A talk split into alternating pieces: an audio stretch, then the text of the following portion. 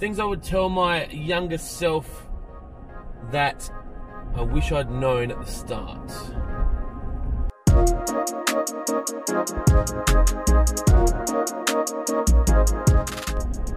Good morning and welcome to In the Car with Clint. It is morning time here in South Australia and it is a beautiful day today. Um, in the series of things Duffy wants me to talk about today, I'm going to talk about the things I would have liked to have known younger um, and things that I would tell my younger self now. And there's a few that come to mind, so I'll just start reeling them off, and I'm sure some more will come up as I move into the video. Um, sorry about the light. I don't know what's going on at the moment with that. This will help. There we go. So, for me, the first thing that came to mind is connected to patience. Everything will take longer than you expect it to take, um, and that's my experience anyway. Uh, I'm I'm very much like I want it all and I want it now, uh, but the reality is, uh, you know, barring being a, a very unique one in a billion billion dollar like unicorn company things just take time and you just have to keep working at it, at it and stacking it together. In that same vein uh, everything costs more than you think it will cost and as you get bigger uh, they just add another zero. So you know when we first started out um, problems and mistakes cost hundreds and then they moved into thousands and then they moved into tens of thousands.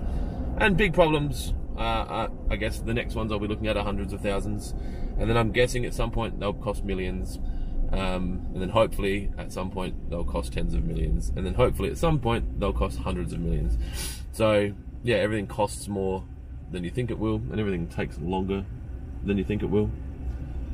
Um, something else that probably uh, I wish I'd done a bit more maybe would be saving cash. Um, I haven't been a very big saver uh, throughout the whole period, and I wish I'd saved more money earlier. And I don't really know where I put it. It wasn't like I was deploying it, like whether or not we weren't. Like I guess because I'm growing such a fast growth company in my mind, um, there's never any cash left over, so it's hard to save.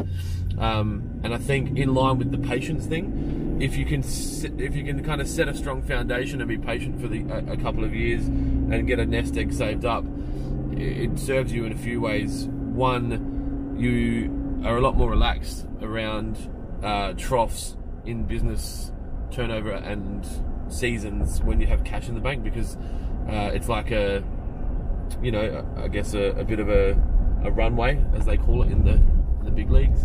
Um, but also, when opportunities arise, you have cash there to take advantage of them. So, you know, if you wanted to, if we were, if we had cash in the bank when we opened Dry Creek, um, there's a possibility that we might have bought the land rather than, or bought a building rather than renting a building, which then adds to property portfolios and then obviously adds to adds to personal wealth, etc.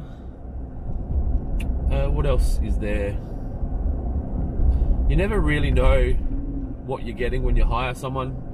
Um, so stop trying to be perfect around hiring and be perfect around firing, and that will improve uh, things. And probably finally, on the firing side of things, I think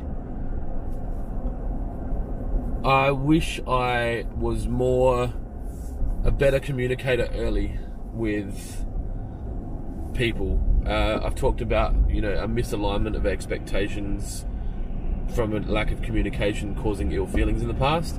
I think if I was a better communicator around what I wanted and what I expected from people, it would have been easier for us to remove the incorrect team members from the team quicker and not have them sit there kind of wasting money and time.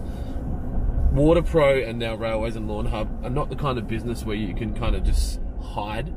Uh, there's plenty of jobs out there if you want to get paid to do fuck all um, and you feel comfortable, you know, sucking from the teat and not giving back anything in return. But Water Pro is not one of them. Everyone's really driven and everyone is trying to grow. And if you come in, you'll stand out um, like the opposite of Where's Wally.